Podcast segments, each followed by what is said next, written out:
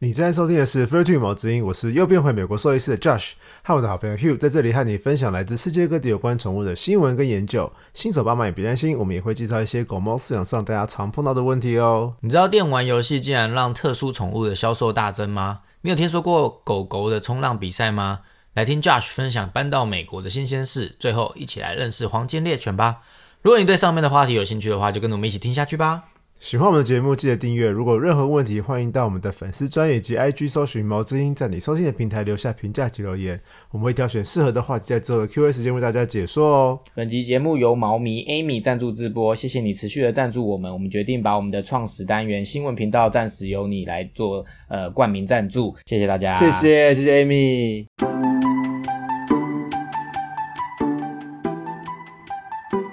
嗨，大家好，我是 Hugh。 Hello，兽医师 Josh，欢迎回来， 哎，谢谢大家还在吗？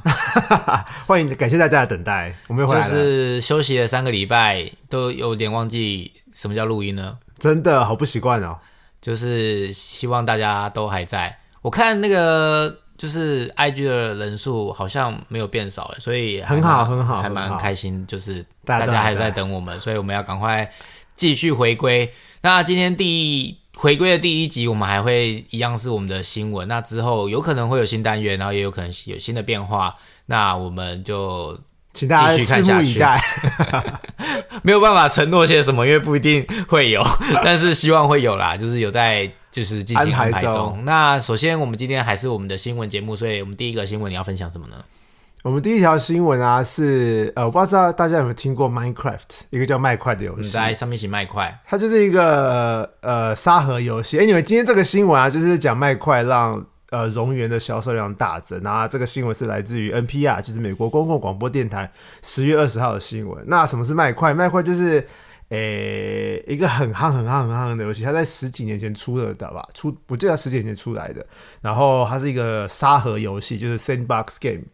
你控制的主人翁就是一个，它它所有的东西元素是正方正方体，嗯你，要用正方体叠出城堡啊，然后用正方体叠出武器呀、然后还有一个敲子啊，正方体组合的狗啊，然后你要去挖东西啊、挖宝啊、打怪啊，然后盖东西啊，然后它可以单机游戏，也可以很多人一起玩，所以他们有有盖出什么大教堂啊，盖出美国的国会啊，盖出美国的哦，等一下，我好像有看过白宫这则新闻诶、就这一类这个游戏的新闻嘛，哦对、啊，就是这游戏超夯的啊、对对对对对，然后他在去年的时候新增了一个动物叫蝾螈，哦然后又叫六角恐六角恐龙，然后他们总共出了五个颜色，就是有粉红色、棕色、金色、青色，然后还有一个超级稀有的蓝色。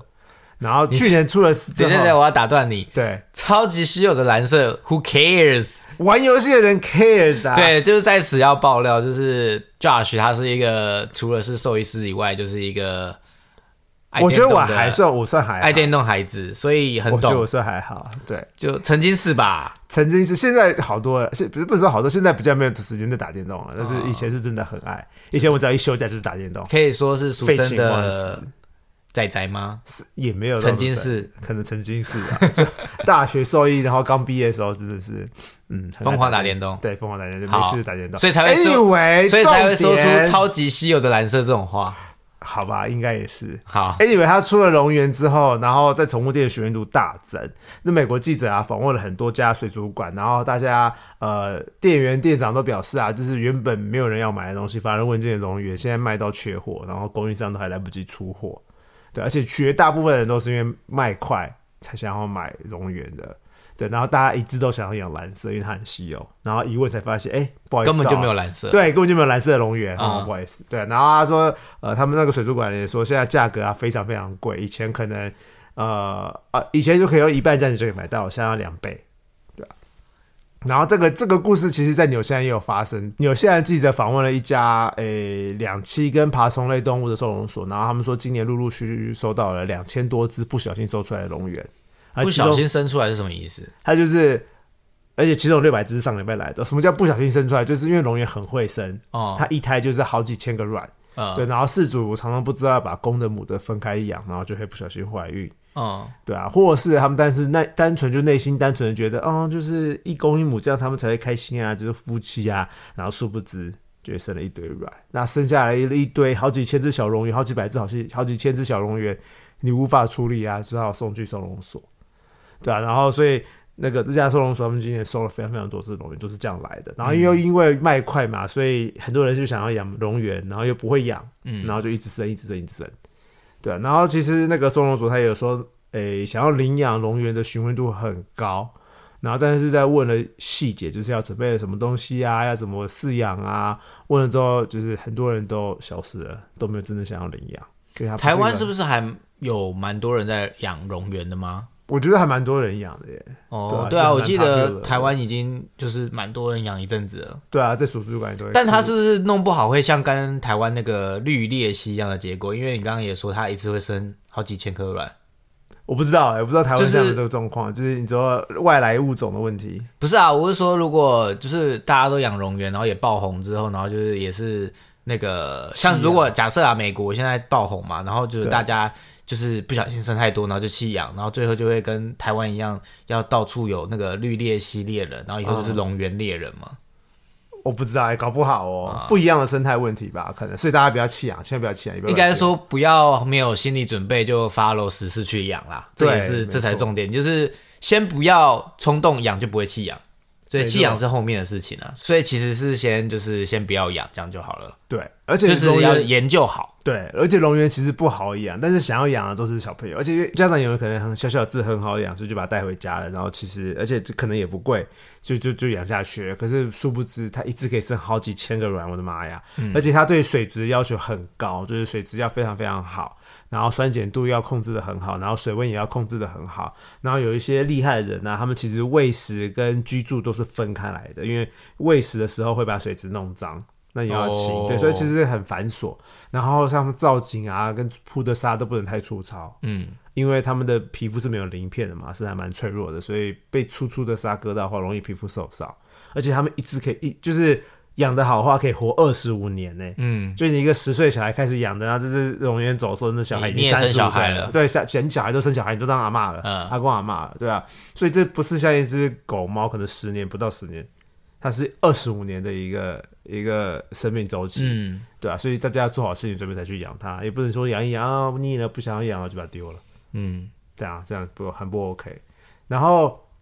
我还讲个蝾螈很特殊的地方好了，好，就是蝾螈它是幼体成熟种，什么意思呢？就是它们从出生到性成熟到产卵都是幼体的形态，所以看起来永远都很幼稚，然后都会微笑微笑嘛，所以它们其实看起来真的很可爱。对，但是呃，但是它们只要一离开水，然后到岸上生活，就会变成陆地形态，它们会变态。然后在这个变态过程啊，很容易死亡，而且会缩短寿寿命，所以大家千万不要因为好奇，然后让它变成陆地形态。变态过程容易死亡，所以他从离开水到岸上需要一段时间的意思。不是他从离他长期脱离水生活的话，他就会变成陆地哦，就形态，自动适应是环境的意思。对，然后就变成像蜥一样的形态。哦，对，所以蝾螈在水里面就是很可爱嘛，粉红色或者是那种半透明白白的，然后有六个那个须须，所以叫六角恐龙。嗯对，然后它都会微笑微笑，很可爱。嗯这是在水里面的状态，嗯它这个就是它的幼体成熟种。嗯，对，那它它长期脱离水，水不够的时候，它就会变态，哦就会变成陆地形态。哦我终于听懂了，什么意思？你刚刚听不懂？就是幼体成熟种这个意思，我终于听懂了。对对对对对，好，请解释。就是如果它在一直维持在水里面，然后长那样，就是长那样；如果你让它离开水面，它就不是长那样了。对。所以它会再变态一次，就对再是变态另外一个成，即使它已经是幼体成熟种，在水里长，大家既定印象可爱的样子。就是幼体成熟。然后就是如果就它是又离开水面的话，还会再变陆地形态，对对对，所以它就是两栖类，是吗？它是两栖类，对、啊，对吧？我们我应该问一下张医 师，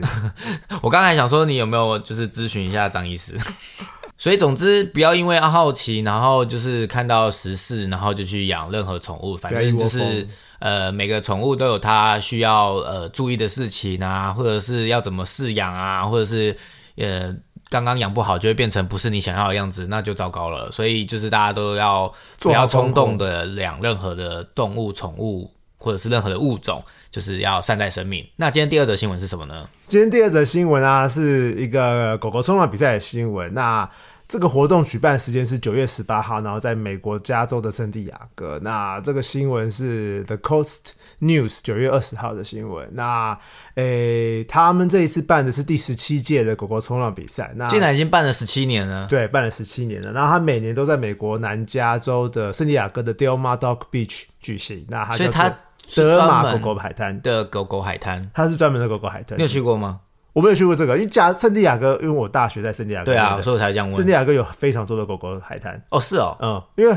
应该说整个加州都是沿岸嘛，整个嗯加州的的西边全部都是海岸，嗯所以有蛮多狗狗沙滩的。所以我去过好几个，这个我没有去过。嗯，对，然后这个冲浪比赛是当地一个收容所举办，然后那个收容所叫做 Helen Woodward Animal Center。然后他们办这个活动啊，主要是在帮当地的其他非盈利的动物组织在募款。对，然后这是狗狗冲浪，然后评判标准就是他们冲浪的英姿跟待在板子上多久，是他们评判标准所以参赛者是谁啊？是狗啊，不是，我意思说狗是大但是主人带去报名对的，主人带狗去啊，所以不是收容所的狗。不是用手，不是有主人的狗、哦，因为我想说你是收容所办的，但哦是其实参赛者是呃有主人的狗有主人的狗。对，对对对对会办这样的比赛，应该是因为在当地很多的狗狗海滩，所以可以带狗狗去练习吧。像在台对啊湾就没有专属的狗没有狗海滩，他们要去哪边练习？因为圣地亚哥是冲浪圣地，所以很多人很多人很爱冲哦浪，然后很多人冲浪就会顺便教狗狗冲浪。所以狗狗真的会冲浪，会啊，而且你想象中的狗狗冲浪，可能就是狗主人站在后面趴在然后上面然然后狗就狗掉下趴在来前面，对，然后就跟着主人一起冲。不是哎、这个活动是狗狗自己冲哎、所以它自己站在板上，然后狗狗先把它放在比如说浪头，然后放在板上，然后它就会自己往前的意思，对啊，然后不会跌下来。所以它会稳定，它会平衡。对啊，狗狗自己会维持平衡。那会可以看到那个就是它在浪花上那种，你知道没有那么手拿夸张，你就在那个在那个漩涡里面那个。 对啊，不可能。哦，对所以他们要他们怎么哦很浅啦，就是是主人是还可以用浅啊站浅着暗这样子对。对对对，还是站主人都还用可以用站的状态上让狗狗哦就是扶着板子，然后狗狗出发。安全还是有，就是他们在旁边，可能还是如果有掉下去起不来什么的，还是可以对，救而且每一只狗狗都有穿救生衣，啊。对，啊，所以就维持安全。所以然后今年呢、啊第十七届总共有七十只狗狗参赛，然后上百人去观赛，超多人的。然后他们其实是依体重分组的，然后每一组都要选出冠亚季军，然后每一组的冠军在一起比赛，然后最终选出一只 top dog，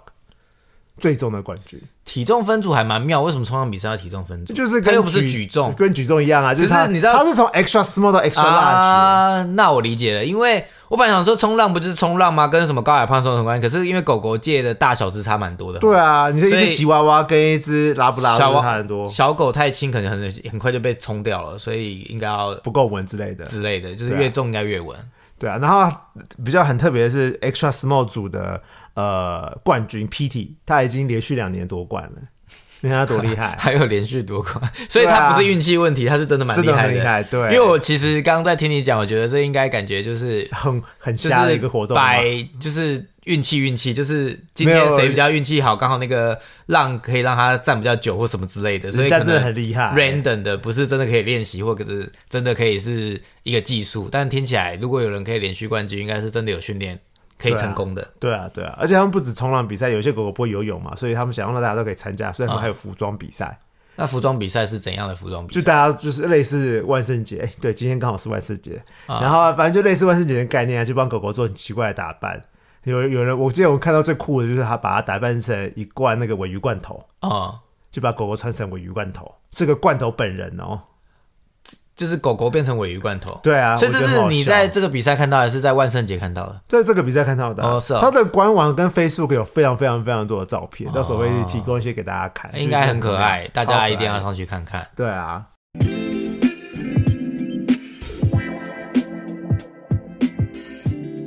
还有我们今天的 Q&A 时间，我们要来问问看，刚到美国职业的美国兽医师 Josh 先生有什么新的分析？呃，新的心路历程或者是什么新的心得要跟大家分享？就其实差还差蛮多的耶，因为像美国疫情之后，嗯，我们医院几乎就不会跟医生啊，医生就不太会在诊间跟主人对话到，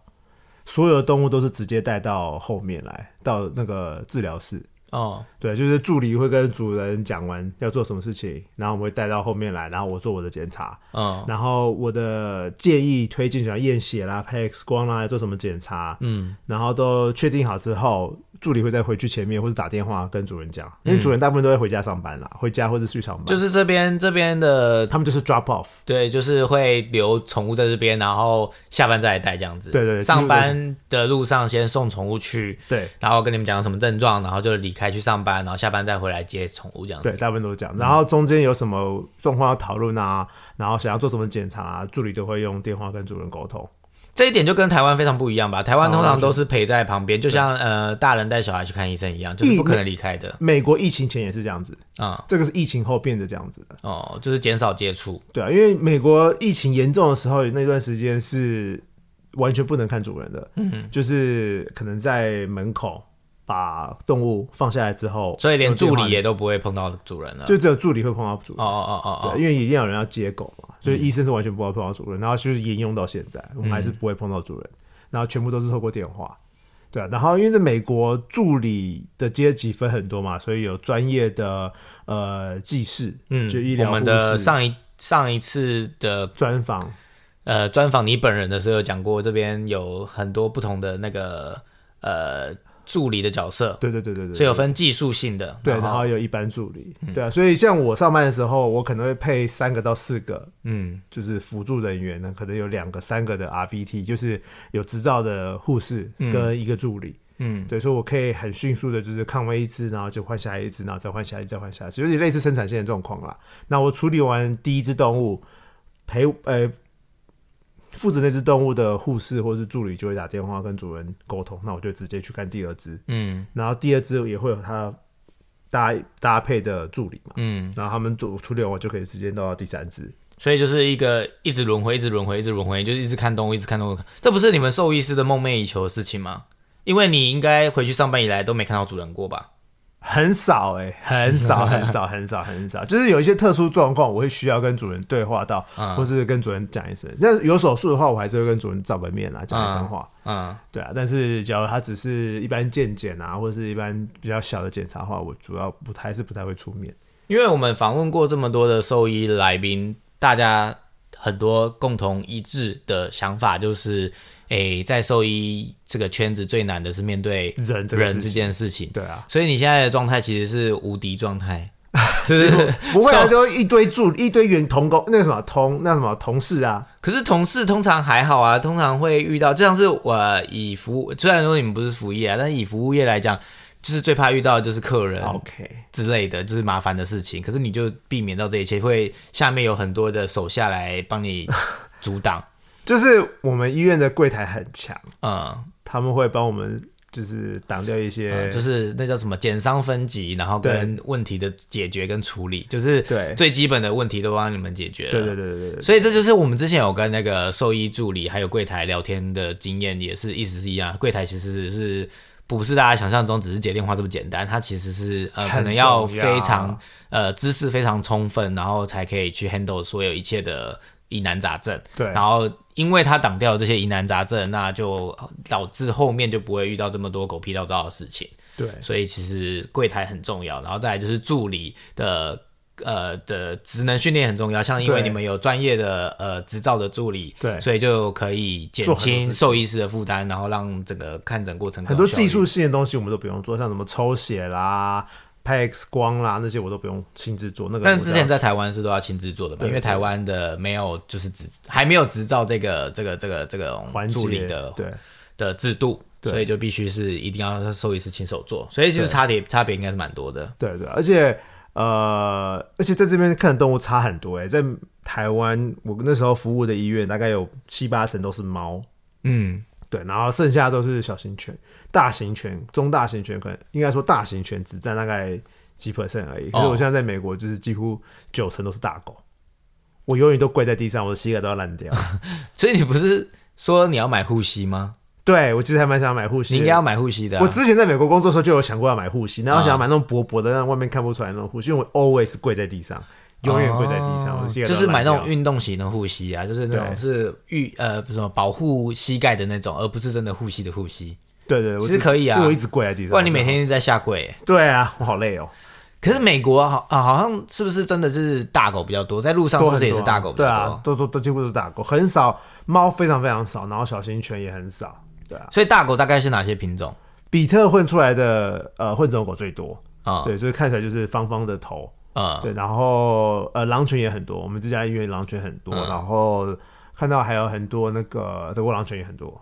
大部分都是米克斯啊，就是嗯比特米克斯或是德国狼犬米克斯，嗯，对，这种最多，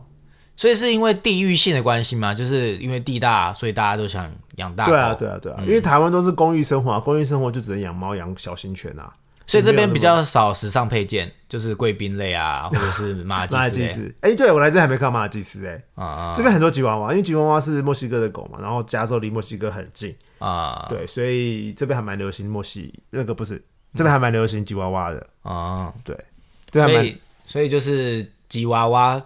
小型犬比较常看到的是吉娃娃。对，那有猫吗？很少哎、所以美国不爱养我猫。们前我们前几天看到一只英国短毛猫，嗯，然后我助理说，哇，这我三五年来第一次看到英国短毛猫，欸也太少见了吧？那你没有拨头发说，呃，这我 专长，我在我们台湾每天都要 always 看到英国短短毛毛。对，真的差很多。 所以这样子，呃，整体来讲，就是在美国工作开心吗？还不错啊，还不错。啊、而且因为美国不能买卖宠物，呃，不应该说加州不能买卖宠物，啊、所以我很就是还蛮喜欢这件事情的。所以这边直接需要养宠物，只能领养，只能领养，加州只能领养，不能买卖。哦只有有机会你再去参观一下那个，就是这边的收容所，然后给我们看看收容所的呃里面跟台湾有什么不一样啊，或者是收容所里面有哪些品种呃哪些可爱的呃狗狗们，好啊就是应该都是米克斯。可是我一直说，就是我想要好奇，就是美国跟台湾的米克斯有什么不一样？我应该会回去我之前兽医学校念书的时候的实习的收容所，嗯，这离我现在住的地方不远。嗯，对，所以之后就是大家敬请期待，我们应该会一些 Po 文。如果可以做出呃嗯参观出什么心得的话，我们再来 做一集。但如果没什么心得，可能就是是用图会片对，就是发文啊，或者是限动就是在节目的其中一个部分跟大家分享，对，大家期待哦。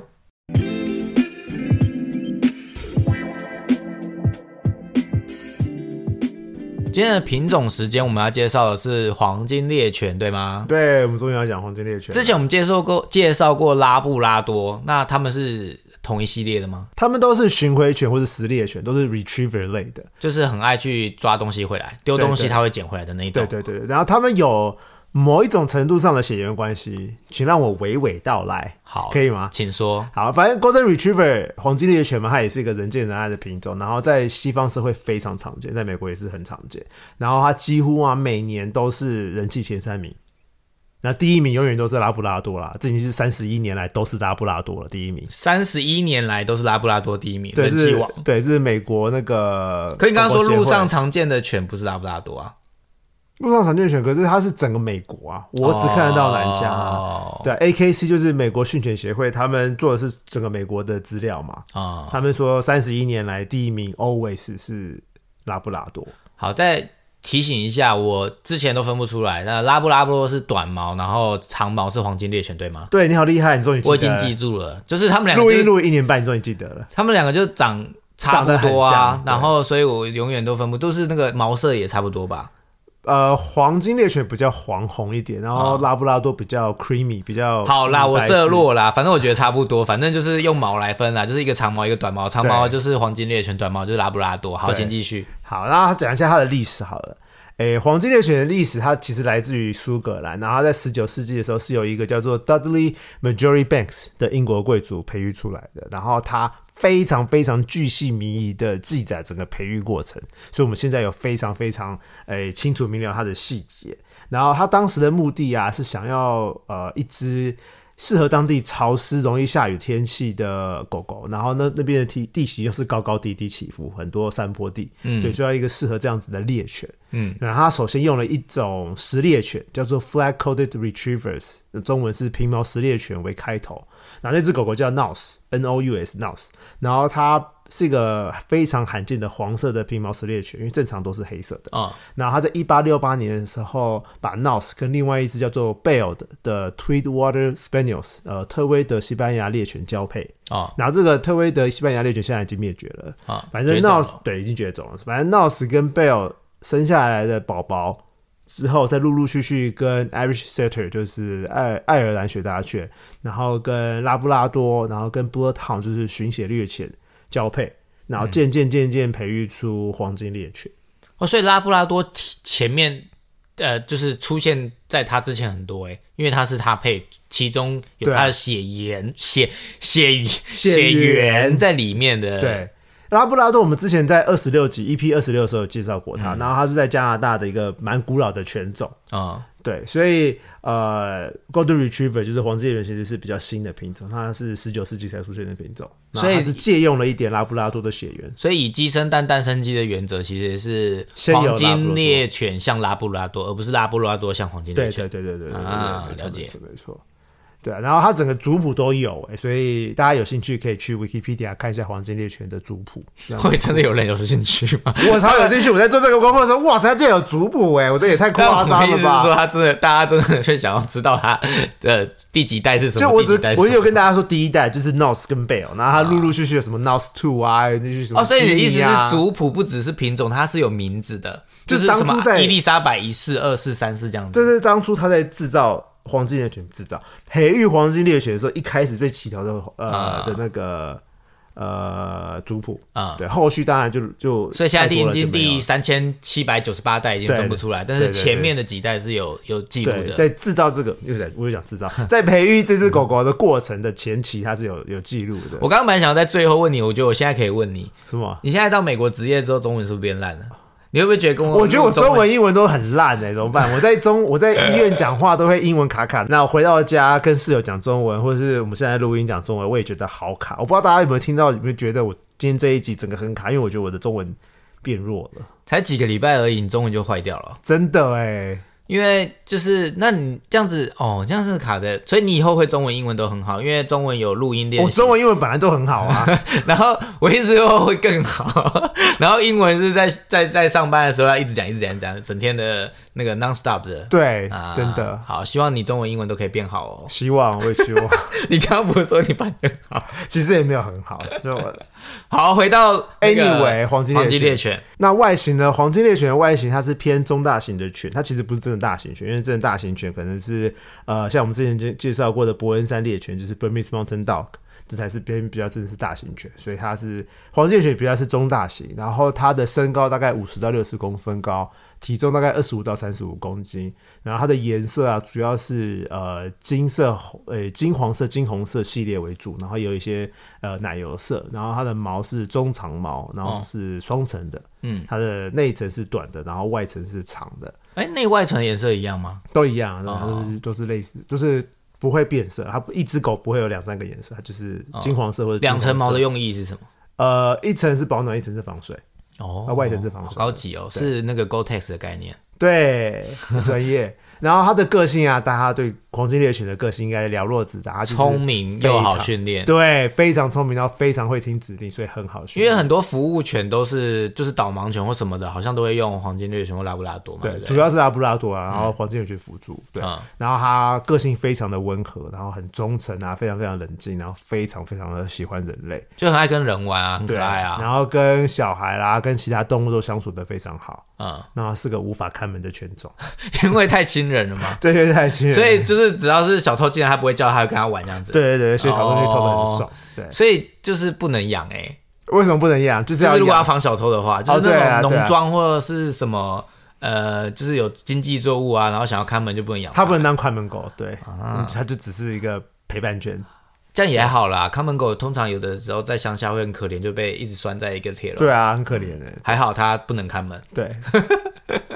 好，那健康的部分呢？它的问题其实跟拉布拉多差不多，主要就是三个。第一个就是犬的髋关节容易发育不良，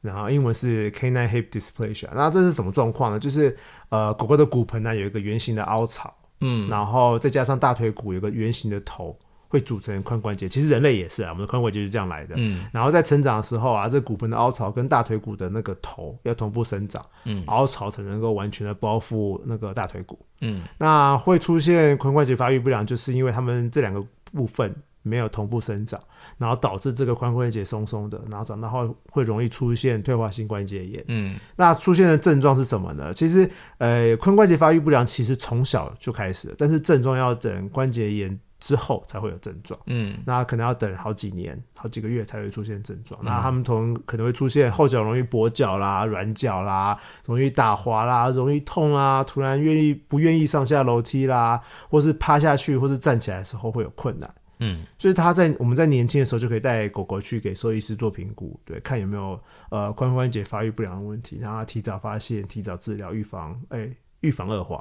这是我记得是中大型狗都常常会有的。中大型犬还蛮容易的，嗯可是拉布拉多黄金是比较容易常见到嗯的哼。对，那好治疗的部分，饮食一定要均衡。对，就是它千万不能吃小型犬的饲料，尤其是在成长阶段。嗯对，因为那个钙磷比呃会有一些状况，嗯所以大型犬的需求跟小型犬的需求是完全不一样的，嗯所以千万不要喂小型犬吃大型犬的狗的饲料，嗯那反之也不要喂大型犬吃小型犬的饲料。嗯对啊，然后也不要乱吃营养品，然后在黄金猎犬三四个月大以前，尽量不要上下楼梯。嗯对啊，然后看呃关节的严重程度，有的时候可以吃消炎药啦，吃关节保养品啦，然后有的时候也可以做复健。那严重的话，可能是需要手术或是复健的。所以，如果从小，因为你刚刚讲它是关节发育不良造成的，所以如果从小都吃的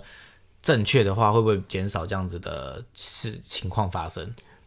多多少少会有帮助，可是这个跟基因也有很大的关系。哦，就是反正它就是天生容易得这样子的，对状，然后就是状况培育在繁殖的厂商商家也要有嗯良心一点，啊、就是不要把两只髋关节都有问题的狗狗拿来做交配。哦，所以啊它其实就是基因为最重要的对因素对对对对。然后像呃，因为它常常被拿来当导盲犬嘛，所以呃，我们常见的一些导盲犬的协会，他们在培育黄金跟拉拉的时候都会先审核，就是这两只爸妈。它的髋关节都没有问题，一些常见的基因疾病他们都没有，才去做培育，所以培育出来下一代才不会有这些基因缺陷上的疾病。嗯啊，然后另外一个疾病是类似的状况，它叫做犬肘关节发育不良，就是 canine elbow dysplasia。那其实状况一样啊，就是肘关节的发育速度没有同步造成的问题，它可能会出现小碎片啊，或者是生长不完全，然后长期也是会出现退化性关节炎的。所以症状啦、治疗其实都类似，症状就是摸手肘会痛，然后会肿、会发热，然后它手肘弯曲的程度会减少，然后可能走路看起来很僵硬，对啊，然后也是主要靠手术跟复健。对，然后第三个问题是所有大型犬都会有问题，叫做胃扩张扭转。嗯，我们之前找杜医师来聊手术外科的时候已经有讨论过了。然后就大型犬都会，对，这个主要跟基因没有关系，跟体型是有比较大的关系。它比较容易发生在大型跟深胸型的狗狗，像是什么宗师啦、黄金拉拉啦、呃德国猎犬啦、哈士奇啊，都比较容易发生。那它发生的状况就是胃会先满满满满的充满的都是空气，然后就发生扭转翻转的状况。对，那这样子的状况发生之后，整个血啊，因为会回不去心脏，因为它把整个血管给堵住了，跟因为扭转嘛，它把它整个塞住了。所以血都卡在腹腔，那心脏就没有血打到全身，然后就会出现急性的低血量休克。那没有立刻治疗的话会，是会致命的，嗯对啊，所以要立刻呃降低胃里面的压力，让血流可以回到心脏，然后手术。那手术结束其实不代表危险期过了，那手术期手术完之后还是要住院一段时间。嗯对啊，然后预防的方法就是主要就是不要一次喂太多，然后也不要一天只喂一餐，他们会暴饮暴食，很容易有胃反转扭转。对啊，然后喂食的时候以少量多餐为原则，吃饱后也不要太激动的运动，然后喝水喝太快、喝太多也不好。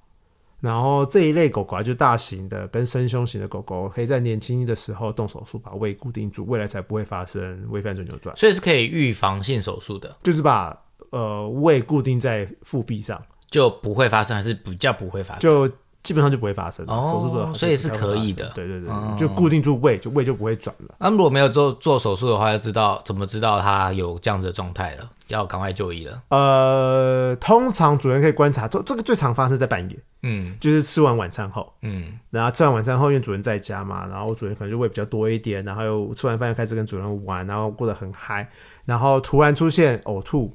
不见得吐得出东西来哦，可他就是干呕呕吐，然后肚子会越来越大越来越大，会胀气。会胀气，会变得很大，嗯然后他们突然变得很喘，然后坐立难安，然后会突然变得很虚弱，哦，对，所以这个时候就是出现状况了，然后就赶快带他去医生，去赶快去看医生，所以这是会致命的会致命的哦，所以要大家要注意，如果养到大要大型犬或者是像拉布拉多、黄金猎犬这么可爱的品种的时候，要记得注意吃饱之后的状态有没有变化。对，啊，那希望呃大家就是这个品种其实很热门，但我们就是就跟拉布拉多一样，就是很热门的品种之一。然后我们现在才介绍它，就是呃送给大家，就是我们回归后的第一集 《黄金猎犬》。我要讲个题外话，嗯，我每次在做每一集的时候，都会在那个那个内容里面贴动物的照片，嗯就是让 Hugh 知道这个品种长这个样子。这种不用贴啊，这是我知道第。一次没有 贴，因为黄金猎犬，他终于认识黄金，他终哎、于有的终于有一个品种是他有的认我识真的没听过，我就不知道它长怎样，我没有办法想象跟你聊天，所以我必须要知道照片。可是黄金猎犬、拉布拉多这种 就是太 popular，了耳熟能详，即使是什么马尔济斯吉呃跟那个什么贵宾还是什么吉娃娃，我可能都要就是稍微看一下才知道，因为我只记得他们那些品种有的就是绑啾啾，可是我不确定谁是谁。可是像黄金猎犬跟拉布拉多，我现在已经知道长毛跟短毛，就可以知道它们大概长怎样，所以对就不需太棒要了优秀特别的跟我讲说它长怎样这样子。对，反正这我就是路人嘛，所以我就是有这个权利要求我需我要懂先看照片。 那希望就是大家跟我一样的路人，可以跟着我一起成长。像我这样一年多来，就是也是认识了蛮多的品种动物啊，或者各种呃饲养上要注意的事情啊，或者是各种基础的知识。那也就是我们这个频道成立的宗旨，希望大家可以继续支持我们，然后继续呃收听下去。我们每个礼拜都还是会继续更新，然后会有希望有新的呃不一样的火花、不一样的访谈出现，让大家带来新的知识。那今天的节目就到这边喽，我们就下次再见啦，拜拜，拜拜。